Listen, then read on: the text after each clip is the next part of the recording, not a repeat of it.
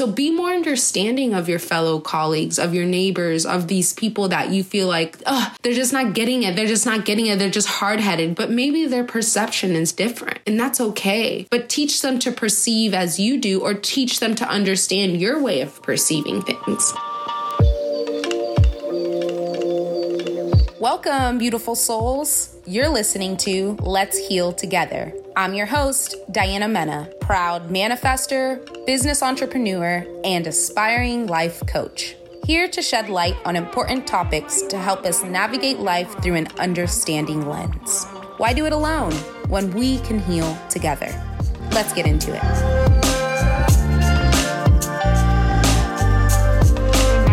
Welcome back to another episode of Let's Heal Together. I hope everybody's doing well out there. I know this pandemic has been a very difficult time for a lot of us. I know we're all going through it, and I hear you, I see you, and I feel you. We are going to get through this, and that's what's most important, and we can do that together. You have nothing but time, it seems like these days, so check on your people, check on your family, check on your tribe, see where people are at, and just calling people sometimes just makes their day, even if they don't answer. Just wanted to touch base with you guys and see how you guys all are doing. So let's get into it. This week, we are talking about something very interesting because I've had some real world examples for myself in these last couple weeks. The topic of this week is perception. And perception in the way that I have figured it out is how you understand what is being communicated to you. Um, whether that be words, whether that be signals, whether that be cues, whatever that may be, the way that you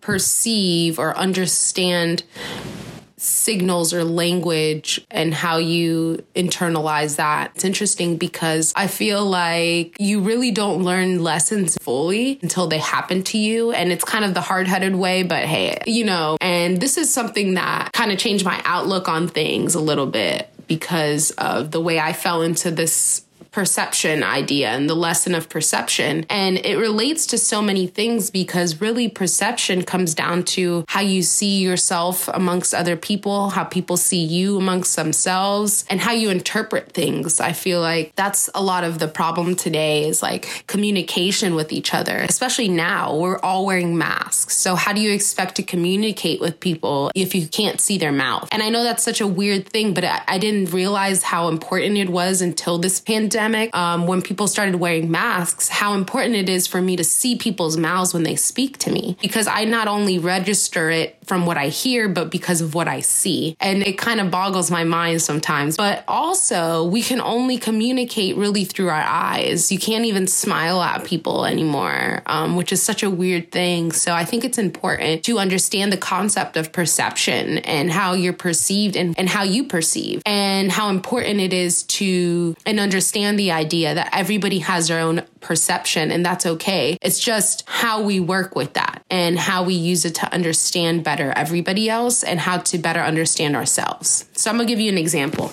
So the other day, I, uh, first of all, I am plant based. I've been plant based for about a year and some change now. Um, May of last year, May 9th of last year, I went completely plant based. Since then, I have had to make my own desserts. I'm a dessert person, I like sweets. So I've had to really make my own stuff because I don't find a lot of plant based uh, desserts out there. And I'm interested in baking. So I always like to try new recipes and, you know, add to my little private arsenal of little things that I can do. Anyways, I wanted to make vegan cinnamon rolls. I had started kind of late when I initially started making them, so I didn't get really time to make them that night. And the way that cinnamon rolls work, if you've ever baked or anything, anything to do with rolls or breads, you have to let them rise. Process itself is called proving dough, and it's that time you allow it to rise, and you need it to rise so it gives it good flavor, good softness, and what they like to call like a a bounce to your dough. So I ended up proving it, but realized I didn't have time to make it that night and had to put it in the fr- refrigerator. I figured in putting it in the refrigerator, I could do it the next day when I get off of work. Um, I'd come home early, you know, let it warm up a little bit, and um, then I can make the cinnamon rolls. So I pull out the dough the next day, and it's kind of just like not working. I can tell it's not like what it was when it was proving the night before, and I'm just kind of disappointed. I just spent the night trying to figure this out, and I felt like the dough was perfect the night before, and then the next day just it didn't work out the way I expected it to, and I was really bummed. And you know, from what I thought, I was gonna have to throw it away, and I didn't want to have to do that. I felt like I put enough work into it that there had to be a way to work something out where I, you know, didn't have to throw it out. So, uh, sure enough, I Googled it and found that you can reproof overproof dough. So it's overproofed because the rising process got messed up. So it's considered overproofed or whatever. And finding that, there was like a process that you could go through to give it shape and allow it to rise again so that you can actually bake it and use it. Eh, for me, for cinnamon rolls or whatever people use their dough for. Um, I laugh because this this is the funny part. So, in reading the directions of having to fix this overproof dough, there was a word. The first word was, and I'm going to spell it for you now, and then later interpret it for you to understand better. But the word is spelled D E G A S. A little disclaimer you have to understand Spanish is my first language. So the way I interpret words is a little bit different. I assume this is what happened in this situation because the way I read the word was degas right? So I'm thinking Degas. What is Degas? Like, this must be some French term or something. Like, this is going way above my head. I'm like, okay, I'm in way over my head. I don't know what I'm doing. Let me read the instructions again. And I keep reading and it says press firmly. So I'm like, okay, well, I don't know what Degas means, but press firmly, I know what that means. I know how to do that, you know? And so then I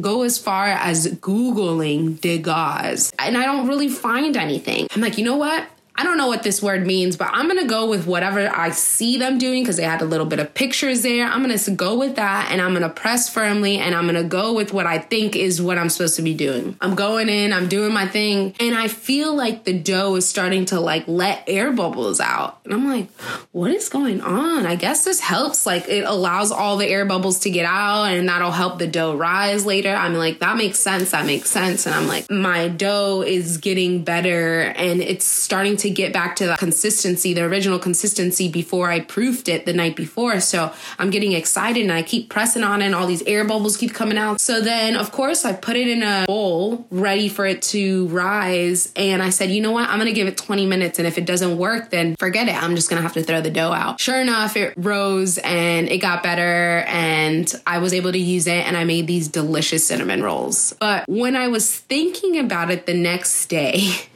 enjoying the cinnamon roll, I started to think about it and I was like, why were those air bubbles? Like, what is that word? Like, the word is degas, not degas. It is de gas.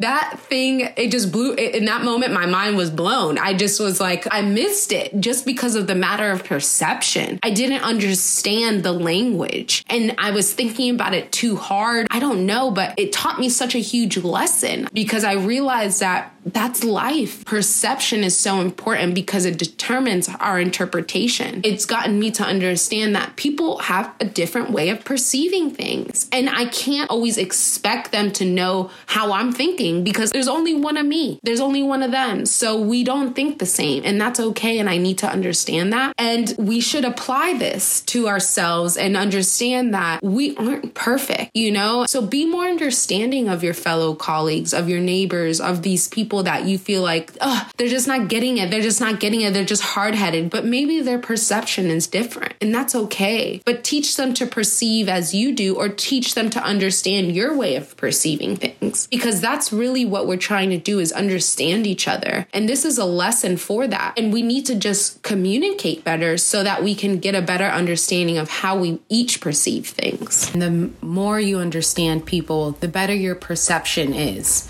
And that's really the goal at the end of the day is to better understand humans and humanity and get a better feel of how to communicate to people so that perception doesn't allow misinterpretation. And of course, as with all my episodes, I'd like to leave you with a mantra. So if you'd like to join me, please repeat after me. I am open to new perceptions. I am learning to better understand others. I have the power to manifest. I'll leave you with that. Have a great day and enjoy your week. Thanks for tuning in.